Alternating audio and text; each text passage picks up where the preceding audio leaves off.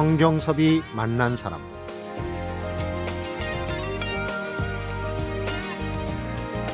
(1980년) 이후 지금까지 대통령 정상회담만 (12차례) 통역한 것을 비롯해서 정치, 경제, 과학, 기술, 또 문화 등 전 분야에서 1900여 회 국제회의 통역과 총괄, 자문조직 및 수석 통역사를 역임했습니다.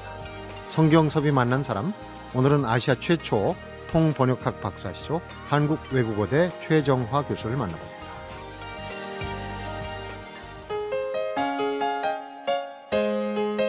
최 교수님 어서 오십시오. 안녕하세요. 반갑습니다. 반갑습니다. 네. 보통 이제 정상회담이 있을 때 양 정상 사이에 앉아서 말을 전해주는 그런 역할을 하신 분인데 정상들끼리의 얘기 정말 뭐 문구 하나 잘못 전하면은 외교적으로 큰 문제, 사단이 날 수도 있지 않습니까? 그렇죠. 네. 정말 어려운 자리인데. 네, 그래서 좀 통역하고 나면은 어떨 때는 이제 힘들기는 하지만 네. 특히 정상회담 통역하면은 많이 힘든데요. 그 이유 중 하나가 뭐 정상한테 미리 만나서 어떤 말씀 하실 거냐고 여쭤볼 수도 없고 또 정상이니만큼 그 지위 때문에 세계 모든 현안을 다루시기 때문에요. 음. 정말 준비된 누구 하듯이 준비된 토역사가 되지 않으면 잘 해내기 쉽지 않았습니다. 그러니까요. 정말 그 중압감이라는 게 정말 상상이 안 됩니다. 저로서는. 네. 그런데 특히 이제 그 불어 영어는 물론이고 이제 불어를 주로 통역했죠. 많이 네. 하셨기 때문에 프랑스 정상하고 우리 대한민국 정상하고의 정상회담에 거의 뭐그 그 맡아서 도맡아서 네, 그렇죠. 그러니까 제가 한국 프랑스는 이제 대통령 임기가 길어갔고요. 한국 대통령으로 치면 다섯 번을 제가 통역을 해드렸어요. 네. 그러니까 전두환 대통령, 노태우 대통령, 김영삼, 김대중 대통령, 그다음에 음. 노무현 대통령까지 해서 대통령을 다섯 분에 걸쳐도록 했으니까요. 좀 많이 한 편이고 하면서 이제 대통령들의 여러 특 색도 저희가 좀 옆에서 볼 수도 네. 있었고요. 그래서 힘들기는 하지만 역사에 동참할 수 있는 음. 기회가 항상 주어졌다는 게 지금까지 뿌듯한 것 같습니다. 프랑스의 당시 대통령은 네 미테랑 대통령, 네, 또 연임을 하셨기 때문에 14년 하셨어요. 그러니까. 그리고 시라크 대통령, 음. 또 최근에는 이제 사르코지 대통령까지. 예. 음. 좀 전에 굉장히 부담이 된다고 얘기하셨는데 그만큼 네. 이제 준비도 많이 하셔야 될 것 같아요. 어떤 준비를 주로 하냐면 보통 때는 이제 정상회담 의뢰가 언제 들어올지도 모르고 솔직히 그런 정상 간의 만담을 미리 통역사 수준에서 알 수도 없잖아요. 네. 그러니까 통역사들이 가장 하고 싶어 하는 게 또 정상회담인 만큼 언제 이런 기회가 내게 주어질지 모른다는 생각에 평상시 항상 정치, 경제, 과학, 기술, 문화, 예술까지 꿰뚫고 있어야 돼요. 네. 네. 그러니까 그건 어떻게 보면은 정말 어떤 특정 주제에 대해서 하는 것보다 더 힘들어요. 솔직히 그리고 저희가 통역하다 보면은 뭐 핵 융합서부터 뭐 녹색 성장에 이르기까지 때에 따라서는 화장품, 뭐 우유 제조, 제빵, 제과까지 다 하거든요. 네. 그러니까 정말 전천후로 꿰뚫어야 되는데 그래도 그런 전문 용어는 익히기만 하면은 그래도 금방 할 수 있는데 음. 정상회담은 정말 인간 활동과 관련된 세계 현안을 다뤄야 되니까 네. 정말 힘들어요. 예. 그리고 때에 따라서는 또 뭐 공식 디너다, 그렇죠? 만찬이다 그러면은 다 또 이제 정장을 하잖아요. 네. 그러면 특히 그러니까 유럽 같은 데서는 여성들은 또 긴 롱드레스를 입거든요. 음. 근데 제가 보다시피 굉장히 키가 작잖아요. 그래서 높은 구두 신다가 통역상의 애로 사항보다 높은 구두 신고 그 긴 롱 스커트 입고 걷다가요. 신발이 벗겨진 적도 있고요. 남들은 또 신발 벗겨진 거 눈치채면 안 되니까 네. 그런 어떤 의전적인 면에서 쉽지만은 않았습니다. 그렇군요. 네.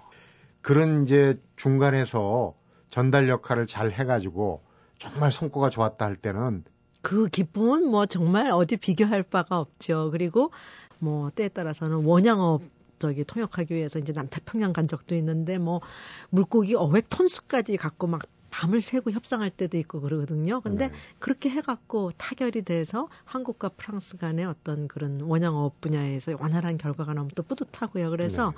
각 분야에서 그렇게 소 소통의 전문가로서 양쪽의 공감대에 이르게 했을 때 그 쾌감이 제일 큰 것 같아요. 네. 1900회의 그 통번역을 했다고 그러면은 어느 분야로 나 이거 뭐 갔는데 얘기하다가 나 이거 나 모르겠는데 이게 안 되지 않습니까? 그게 안 되죠. 그리고 또 특히 제가 이제 유학하기 전까지만 해도 별로 그렇게 뭐 금융 이런 분야 관심 없었거든요. 네. 근데 뭐 스톡 옵션서부터 뭐 모든 금융 용어까지 그 전체 컨셉을 자기가 이해하지 못하면서 어떻게 통역을 하겠어요. 그리고 자기 자신이 이해를 못했는데 상대방을 어떻게 이해시키겠어요. 음. 그러니까 그런 어떤 용어는 어떻게 들어보면은 그 빙산의 일각이고 그러한 개념 이해까지 해야 되니까 일반 개론서도 많이 읽어야 되고요. 네. 그래서 아까 잠깐 말씀드렸지만 뭐 향수 통역할 때는 향수에 들어가는 꽃 이름 288개까지 다 외워야 되고요. 그 다음에 무슨 뭐 제빵 통역을 한다 그러면 뭐 밀가루서부터 온갖 곡물의 이름도 다 알아야 되고요. 네. 그러다가 막 갑자기 무슨 뭐 녹색 성장 또 그 다음에는 또 원전 핵융합 그 다음에는 또 뭐 여러 가지 뭐 미술의 전위 예술 하면 그러니까 저희가 저희끼리 얘기할 때는 통역사는 한마디로 잡하게 능해야 된다 그렇게 얘기를 해요. 네. 네. 제 주변에 예전에 보면 영자 신문에 가로 세로 크로스워드 퍼즐이라고 네. 하는 거 그거 굉장히 잘 푸시겠어요 여담인데. 아, 네 재미있어하면서 가끔 풀고 있습니다. 네. 네. 그 동안에 그 프랑스 미테랑 대통령이 연임도 하고 임기가 길어서 우리 대통령 여러 분을 모셨는데 정상회담에 뭐 못하신 분 얘기하면 이 곤란할 거예요. 잘하신 분 얘기만 어디 인터뷰에서 봤습니다. 네, 저기 두분 통역... 대통령이 네. 상당히 그러니까 통역사 친화적이다. 네, 통역사 친. 그러니까 저희가 제일 좋아하는 그 연사 이제 이 정상회담 맥락에서는 대통령이 되겠죠. 논리적인 사람을 저희는 제일 좋아합니다. 왜냐하면은 네. 아무리 그 미사 여구를 늘어놓으신다 하더라도 그 논리가 결여된다든가 그러면 이해하기가 금방 쉽지 않잖아요. 네. 그리고 논리가 또 결여되면 상대방한테 전달하기 하기도 어렵고 그래서 통역할 때 가장 논리적으로 말씀하셨던 분은 아마 이제 김대중 대통령하고 노무현 네. 대통령이 굉장히 그 통역사 친화적으로 말씀을 드렸고요. 그 다음에 그 전두환 대통령도 상당히 그 말씀이 간결해서 음. 통역하기 음. 어렵지 군대식은 않았고, 네. 명령이기 때문에 네. 간결하게 네, 네 간결하게 그러니까 또 통역사 친화적이라고 할 수 있고요. 그 다음에 조금 쉽지 않았던 건 오히려 김영삼 대통령이었어요. 왜냐하면 딴 뜻이 아니라 굉장히 그 거제도에 나눈 여러 가지 그 생선 이름도 많이 언급하시고 그래갖고 네. 제가 서울 사람이라서 아. 그런 그 물고기 이름 같은 거 잘 모르고 그랬을 때 음. 그냥 뭐 많은 물고기들 이렇게 하면서 종합해서 얘기했던 적도 있습니다. 그래서 그 사람들마다 특징이 있는데 저희한테 제일 중요한 거는 논리적으로 얘기하는 사람이 좋다는 음. 거예요. 네. 실수는 안 하셨습니까? 실수는 안 하게 생기시긴 네. 했는데. 네. 다행히 예 그렇게 지금 이 나이 될 때까지 큰 실수는 없었던 것 같은데 그거는 딴 것보다도 제가 좀 준비를 많이 하는 성격이었기 때문에 그런 것 같고요. 네. 그리고 또 저희가 통역을 해드리는 분들이 99%는 굉장히 논리적으로 또 음. 본인들이 하실 말씀이 있기 때문에 통역사를 정상인데. 그렇죠 네. 하기 때문에 지금까지는 큰 실수는 없었던 거 정말 감사드립니다. 네. 그 국제 사회에서의 이제 외교관 역할인데 매너도 그 정상급 매너를 따라가야 되지 않습니까? 아까 이제 그 그렇죠. 뭐 그 만찬복 이런 거에 얽힌 일화도 그렇죠. 그런 이제 복장뿐만 아니라 예를 들어서요. 우리는 주로 아직도 가부장적인 제도가 남아 있어서 남성분이 앞서가시고 네. 또 더군다나 정상이면은 당연히 통역사보다 앞장을 서시죠. 네. 근데 서양 사람들의 경우는 특히 뭐 미트랑이나 시락 대통령 같은 경우는 아무리 제가 통역사라도 여자니까 음. 레이디 포스트예요. 그래서 항상 저를 먼저 가게 했기 때문에 한국 그 경호팀이 아주 의전팀이랑 아주 그분들이 오시면 골치 아팠어요. 왜냐하면 엘리베이터 엘리베이터에서 내려올 때도 어 우리나라 경호팀에서는 당연히 대통령이 먼저 엘리베이터에서 내려오기를 바라는데 또 프랑스 대통령 입장에서는 제가 여성이니까 lady first 여자 먼저 해갖고 정말 제가 어떻게 봐도 나름대로 잘 적응했던 것 같아요. 그래서 한국 대통령이랑 걸어갈 때는 우리 대통령 잠깐 뒤에 섰다가 프랑스 대통령이 나타나면은 또 제가 먼저 앞으로 갈 때도 있었고요. 네. 그래서 양쪽의 다른 문화 사이에 아주 순간적으로 대처해야만 했었습니다. 네. 통번역학이라는 학문 자체가 좀 신학문 아닙니까? 맞습니다. 오래되지 예. 않았는데 어떻게 그 학문에 매료돼서 어, 빠져들게 되고 전문가가 네. 되셨는지 잠시 한번 청해서 네. 어, 얘기를 들어보도록 하겠습니다. 성경섭이 만난 사람 오늘은 국제회의 통역사 또 한국외국어대학교 통번역대학원의 최정화 교수를 만나보고 있습니다.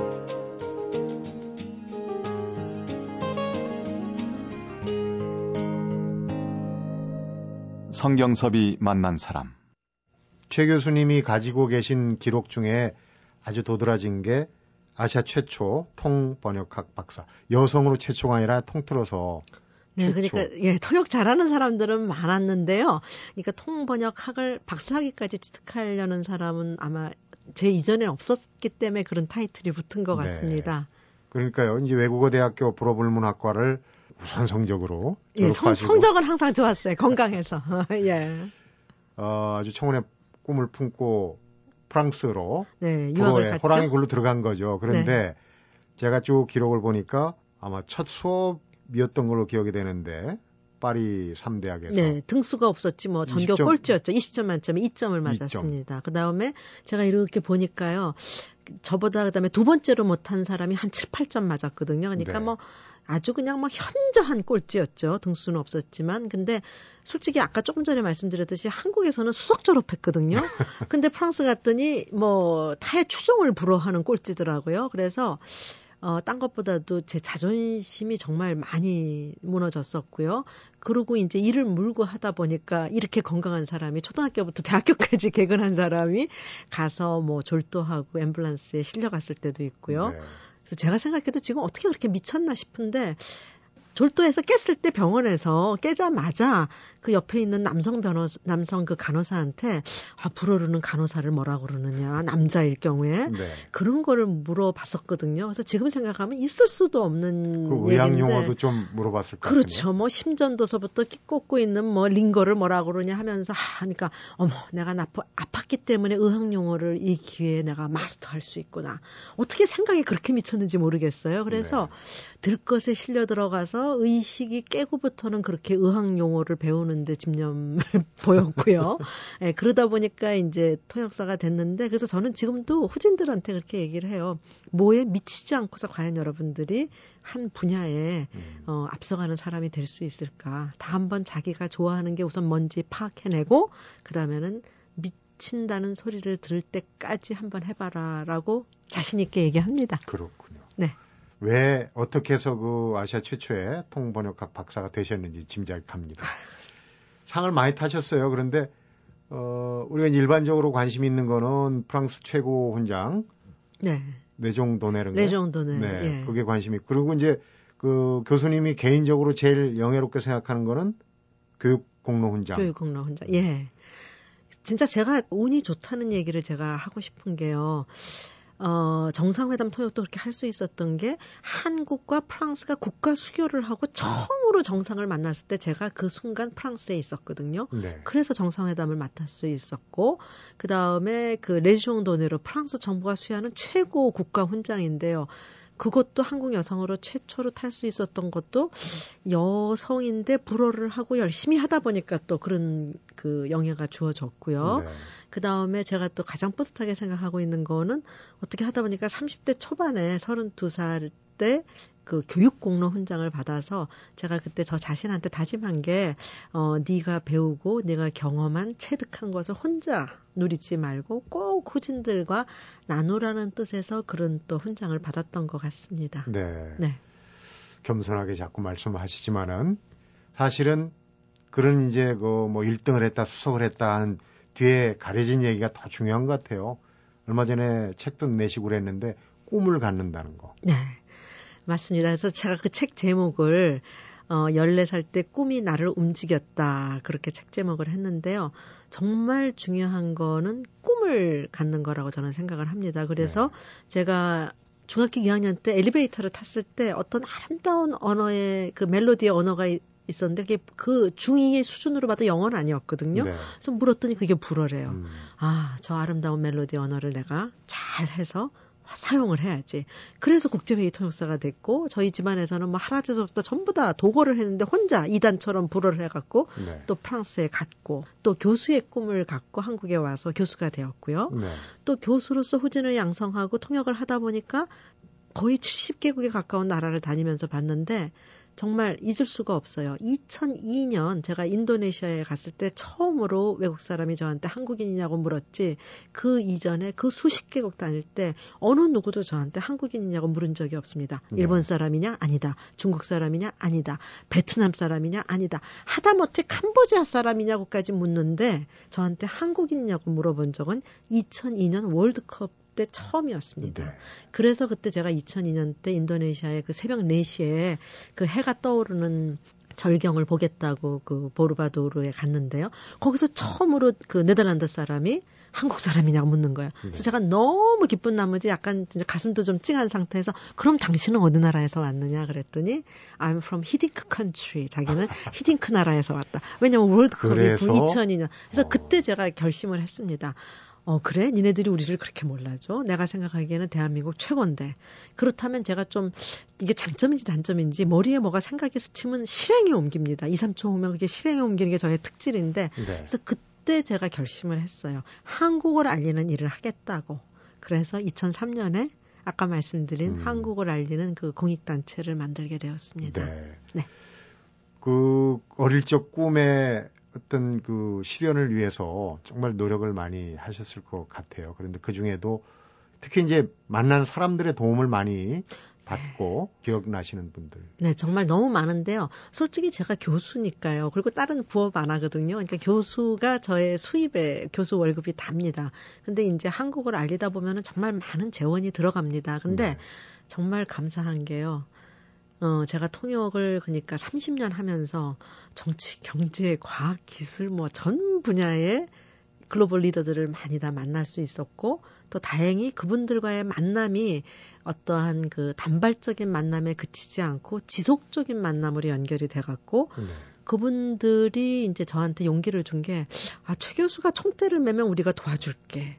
그래서 그 인연으로 총대를 맺고 음. 그분들이 도와줘서 지금까지 이렇게 여러 가지 일을 하고 있거든요. 그래서 그 인연들 중에서 지금까지 잊을 수 없는 분들 한두 분을 우선 꼽으면은 뭐 김수환 추기경님 네. 돌아가셨지만요. 그 다음에 지금 유엔 사무총장이 되신 반기문 반기문. 사무총장님, 그 다음에 또 한승수 전 총리님, 또 경제계의 여러 그 재계에 계신 분들 정말 이로 제가 다 거명을 할 수 없을 정도로. 근데 그분들이 정말 너무 감사한 게 노블레스 오블리즈 그분들이 그 많은 지위에 있으셔서 그런지요. 이제는 한국을 알리는데 이러이러한 거 좀 도와주셨으면 좋겠습니다 하면은 대부분 99% 도와주십니다. 네. 그래서 어떻게 보면은 그 제가 주로 통역만 많이 하고 교수 활동만 했을 때는 저의 네트워킹이라는 게 불호권 인사들이었죠 그렇죠? 네. 근데 한국을 알리면서는 세계의 한국을 알리다 보니까 이제는 세계인하고 친해지게 된 것 같습니다. 그래서 네. 그분들이 세계 각지에서 도와주고 있어서 꼭 한류의 붐을 타서만이 아니라 한국어를 알리는데 조금 더 그분들이 많이 견인차 역할을 해주실 수 음. 있으리라고 믿습니다. 말씀을 듣고 이렇게 진행하면 할수록 영어하고 불어 통번역 전공이신데 한국어를 제일 잘하시지 않을까 하는 생각이 들어요. 어, 그거는 제가 자신있게 말씀드립니다. 잘하십니다. 네, 제가 영어 좀 하고 불어 좀 하는데요. 타의 추종을 불어할 정도로 그래도 그 세 개 중에서 지- 어느 언어가 제일 잘하냐면, 아 단연 1초의 주저도 없이 한국어인데요. 네. 제가 여기에서 외국어를 다들 하고자 하기 때문에 한 가지 팁을 말씀드리자면은요. 네. 많은 사람들이 외국어를 잘하려면 또 특히 뭐 통역을 잘하려면 외국어를 잘해야 된다고 생각하는데요. 아닙니다. 통역을 잘하려면 한국어를 잘해야 됩니다. 네. 그래서 한국어가 뭐 통화에도 기축 통화가 있듯이 기축 언어거든요. 한국어가 흔들리는 사람이 외국어를 잘할 수가 없어요. 그러니까 한국어 실력이 97점인 사람은 외국어 실력이 96점까지 올라가거든요. 네. 근데 한국어 능력이 60점밖에 안 되는 사람은 59점 이상 올라갈 수가 없어요. 그래서 저는 많은 혹시 이 방송을 듣는 분들한테 강조하고 싶은 거는 태어날 때부터 외국어에 노출되는 환경에서 태어나지 않은 토종 한국인, 대부분의 한국인의 케이스라면은 한국어, 모국어가 튼튼해야지 외국어도 잘할 수 있다 하는 거를 말씀드리고 싶습니다. 그렇군요. 네. 그래서 이제 잠시 후에는 우리나라의 이미지를 어떻게 세계에 잘 좋게 보여줄 수 있을까 노력하는 그 부분에 대해서 좀 여쭤보도록 하겠습니다.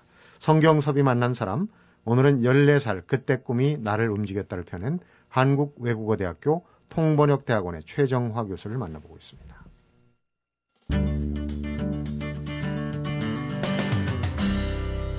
성경섭이 만난 사람.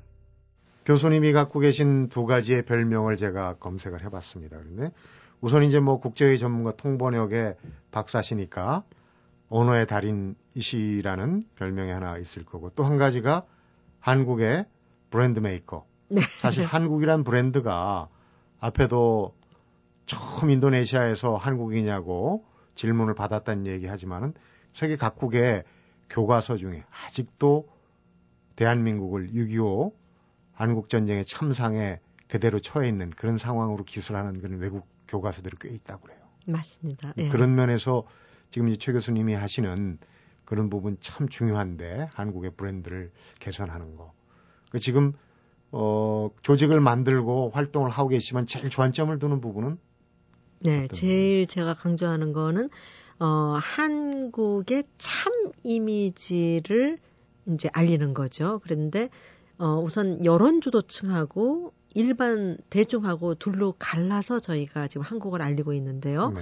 여론 주도층의 경우에는 숫자는 적지만 굉장히 영향력이 크죠. 파급력도 있고. 그렇죠. 그래서 그런 분들한테는 쌍방향으로 토론도 해가면서 그분들이 한국 팬이 되게끔 만드는 일을 하고 있고요. 음. 그다음에 일반 대중한테는 저희가 그 수억 명 인구를 세계 인구를 다 만날 수 없으니까 전파 매체, 지금 이 라디오라든가 TV라든가 아니면 동영상 같은 걸 통해서 불특정 다수한테 한 방향으로 저희가 저희의 제대로 된 한국의 모습을 전달하는 그런 거를 열심히 하고 있습니다. 네. 네. 지금 10년 정도 10년 됐습니다. 되셨는데, 2003년에 어, 올해도 뭐 의미 있는 행사를 네. 많이 하셨죠. 저희가 크게 1년에 두 가지 행사를 하는데요. 연초에는 그 전년도에 가장 한국 이미지를 드높이는데 기여한 사람한테 상을 주는 행사를 합니다. 그래서 지금까지 무슨 Rain 비에서부터요, 음. 뭐 김연아 선수, 박태환 선수, 뭐 반기문 총장님, 그 다음에 인천공항도 받았고요, 네. 그 다음에 청계천도 받았고 이런 식으로 해서 한국 이미지를 알리는데 기여한 사람들한테 상을 주는 게 1월 초에 하고요. 3년 전에 G20을 우리나라에서 했잖아요. 그렇죠. G20이. 그래서 아 이건 꼭 뭐 정치의 수반뿐만 아니라 문화계 리더들을 왜냐하면 한국의 경쟁력은 문화라고 제가 생각했기 때문에 그래서 올해 3회째 13개국에서 14분의 문화계 리더들을 초청을 해서 한국의 문화의 정수를 체험하고 그분들이 어, 마지막 날에는 본인들이 느낀 한국이 국제 무대에서 할 수 있는 소통에 있어서의 역할을 그분들이 털어놓고 밤에는 이제 그 한국 문화의 밤을 해서 문화의 정수를 오감으로 느낄 수 있는 그런 자리를 저희가 마련했고요. 네. 근데 파급 효과가 좋은 게요. 그분들이 돌아가면 한국 문화에 심취하게 왔고요. 부탁 안 해도 가서 구경 방송이라든가 아주 주요 매체한테 기고도 하고 방송도 제작하고요. 그래서 음. 어떻게 보면은 14분이 오셨지만 돌아가서 그분들이 SNS라든가 신문이라든가 방송을 통해서 한국의 전도사가 되는 것 같아요. 그래서 그 행사를 하고 나면 피곤하긴 건 사실이지만 참 뿌듯합니다. 음. 그 이제 행사 중에 특히 소통이라는 부분. 네. 우리가 뭐 IQ, EQ, 네. 그러니까 지능 지수, 뭐 감성 지수 하는데 CQ, 네. 소통, 의사 소통 네. 지수를 또 프로그램화 해가지고 프로그램 했습니다. 예, 그래서 저희가 봄 가을에 한국에 있는 외국인과 한국 여론주도층을 대상으로 함께 어, CQ 문화지수, 소통지수, 협력 지수, 창의 지수에서 모두 C, 영어로 하면 C로 시작합니다. 그래서 음. 그분들의 문화 지수와 소통 지수를 높이는 프로그램을 지금 14기째 했거든요. 네. 그러니까 봄, 가을 해갖고 7년째.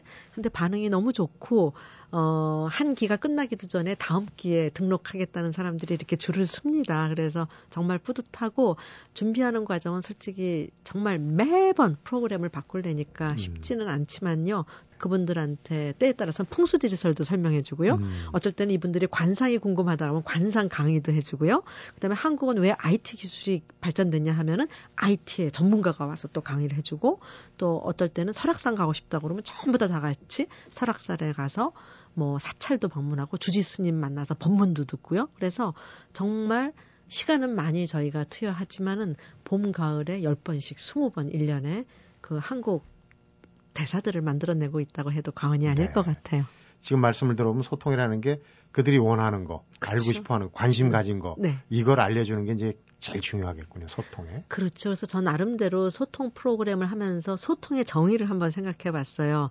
그래서 제가 생각하는 소통이라는 것은 우선 역설적으로 들리지만 소통은 내가 말하는 것이 아니라 소통은 우선 상대의 얘기를 듣는 경청에서 시작을 네. 해서요. 상대가 원하는 거를 해주는 배려로 나아갔다가 그 배려에서 어우러지고 우러나오는 공감, 또 공감을 하게 되면은 감동에 이르고 감동을 하게 되면 자신도 모르게 적극적으로 자기가 그 알고 있는 거를 상대방하고 공유하게 됩니다. 음. 그래서 어떻게 보면은 소통이라는 것이 우리는 일방적으로 정보를 주는 거라고 생각하는데 그건 어디까지나 정보에 불과한 것이고 또 소통을 하다 보니까 많은 사람들이 SNS 얘기하지만 SNS를 사용해서 정보 유통량이 많아지고 유통 속도가 빨라지는 거지 소통을 통해서 상대방과 공감하고 배려하고 감동을 자아내고 변화에 이르기까지 하는 거는 또 다른 단계 같습니다. 네. 그래서 후자가 제가 생각하는 진정한 의미의 소통 같습니다. 음. 통번역학의 측면에서 우리가 알고 있는 영어하고 아까 얘기한 소통의 중요한 거는 그 나라 언어를 정확하게 쓰는 거 아니겠습니까? 그렇죠. 예. 우리가 옛날엔 콩글리시, 콩글리시는 지금은 보기에는 그럴듯하지만 이건 콩글리시보다 더 왜곡된 부분도 보고 그러거든요. 그런 네. 부분에 대해서는. 네, 그래서 지금 그 통번역학 측면에서요. 한국을 정확히 알리는 데 있어서 제대로 된 통역 번역은 정말 중요합니다. 그리고 예를 들어서요. 한국 음식을 소개한다고 하면서 제공되는 메뉴를 보면은 다 표현이 틀린 경우가 많습니다. 네. 그런 정확한 있는 그대로의 명칭을 상대방의 눈높이에 맞춰서 알려 주는 것부터 시작하는 것이 소통의 출발이라고 생각합니다. 네.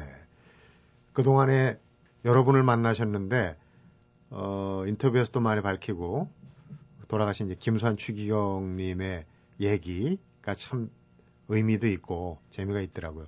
그쵸 제가 이제 통역사니까 어, 상대방이 많은 외국어를 할 때 저도 모르게 경탄을 하게 되죠. 저는 겨우 한국어하고 불어 영어 조금 하는데 추기경님은 만나보니까 막 제 손가락으로 다 꼽을 수 없을 만큼 외국어를 잘하시는데 그 상대방에 대한 배려. 네. 제가 통역사로서 추기경님을 만났기 때문에 불어도 그렇게 잘하고 영어도 그렇게 잘하면서도 그런 분들을 만나셨을 때 꼭 통역사인 저한테 통역을 하게끔 또 하시더라고요. 네. 그래서 그 배려에 놀랐는데 그러니까 너무 외국어를 잘하시는 거예요. 어떻게 그래. 이렇게 외국어를 예, 그래서 제가 여쭤봤죠. 아이, 추기경님, 어떻게 이렇게 외국어를 잘하시냐고. 저는 통역사를 지향하는 사람이니까 좀 외국어를 해야 되지만, 그랬더니 네. 설명을 하시는데요.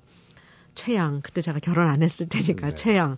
내가 한국 사람이죠. 한국말 해야죠. 제가 일제 식민 정치를 음, 겪었죠. 강점기에. 그러니까 이러도 좀 하죠.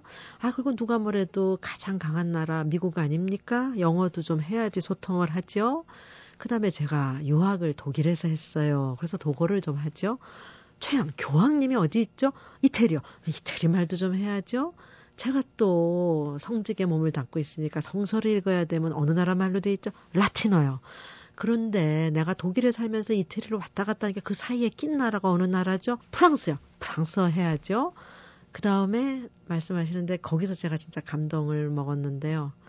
최양, 내가 성직자라서 사람들은 내가 맨날 옳은 소리만 하고 참말만 하는 줄 아는데, 그래도 사람이니까 살다 보니까 상대의 마음을 상하게 하지 않기 위해서 해야 되는 거짓말이 있어요. 음, 하얀 거짓말. 예, 그래서 하얀 거짓말을 하신다 그러고, 그리고 그래도 우리가 참말을 하면서 살아야죠. 참말. 그래서 쉬어보니까 아홉 개 언어를 하시더라고요. 그래서 최양 난 여태껏 이런 거 쉬어본 적 없는데 최양이 하도 열심히 나를 내 말을 듣고 그 몇 개 언어를 하냐고 그래서 같이 쉬다 보니까 이렇게 됐네. 그 말씀이 정말 저도 아 이제 저렇게 겸손하고 음. 이제 때묻지 않고 어 되도록이면 참말만 하고 또 상대의 마음을 아프지 않게 하기 위해서는 때에 따라서는 하얀 거짓말, 네, 그런 말을 하는 사람이 돼야 되겠다고 네. 생각을 했습니다. 음, 추기경님하고 만나셨을 때가 결혼 전이라고 그러니까 지금 결혼하셨다는 얘기 네. 늦은 결혼을 아 뭐 보통 늦은 게 아니죠 마흔 네. 살에 했어요 근데 잘난 척하는 굉장히 네. 자랑하고 다니신다고요? 네 제가 좀 이렇게 그 팔불출이라고 그러나요? 예, 저 10불출쯤 되는 것 같아요. 굉장히 자랑을 하는데요. 그 이유는 제가 40살 때 제가 결혼을 할 수 있었고요. 지금 하는 모든 일을 남편이 다 도와주고 있습니다. 네. 네, 그래서 이제 지금 샹하이에서 아직 근무 중인데요. 물론 본인이 하는 일도 있지만 제가 한국 알리는 일을 좀 더 더 도와주기 위해서 들어오고 있습니다. 그러니까 남편이 또 적극적으로 외조를 네. 하시는군요. 네. 이제 뭐 곧 연말이고 더 아마 하신 일이 바쁘지 않을까 하는 생각이 들어요. 네. 네. 왜냐하면 지금 또 우리 계약했잖아요. 네. 그리고 또 책도 준비 중인 거 하나 또 탈고해야 되고요. 또 아까 말씀드렸던 1월 15일 날또 음. 한국 이미지 디딤돌상을 수여해야 되기 때문에 그 행사에는 800명이 모여서 합니다. 그러니까 엄청 큰 행사를 해서 이제 10월 1일부터 또 준비 시작해야 음. 됩니다. 교수님 바쁘신데 이제 시간 내주셔서 고맙고요. 제가 말씀드리면서 꼭 그 생각나는 거는 그 많은 방대한 정보의 양들, 경험들을 좀 후학들한테 잘 나눠줘서 제2, 제3의 최정화 교수가 좀 많이 나올 수 있을 만한 생각이 듭니다. 오늘 말씀 잘 들었습니다. 아이, 감사합니다.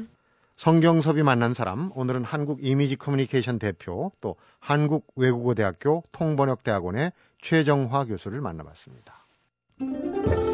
추석, 네? 민족의 명절이지요. 두 가위 아닙니다. 한 가위, 네? 예, 가족들이 모여 할 수 있는 재밌는 놀이 뭐가 있을까요? 빨까기. 예, 명절날 사랑받는 남편이 되기 위해 할 일은요? 밤까기. 예. 네? 그렇다면 귀성길, 졸음 운전을 막을 방법에는 뭐가 있을까요?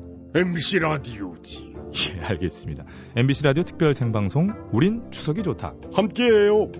28일과 30일에 찾아가는 본 방송은 효도는 농지연금으로 한국농어촌공사와 함께합니다. 한 사람의 능력은 자신의 순수한 재능에다 커뮤니케이션 능력을 곱한 것과 같다.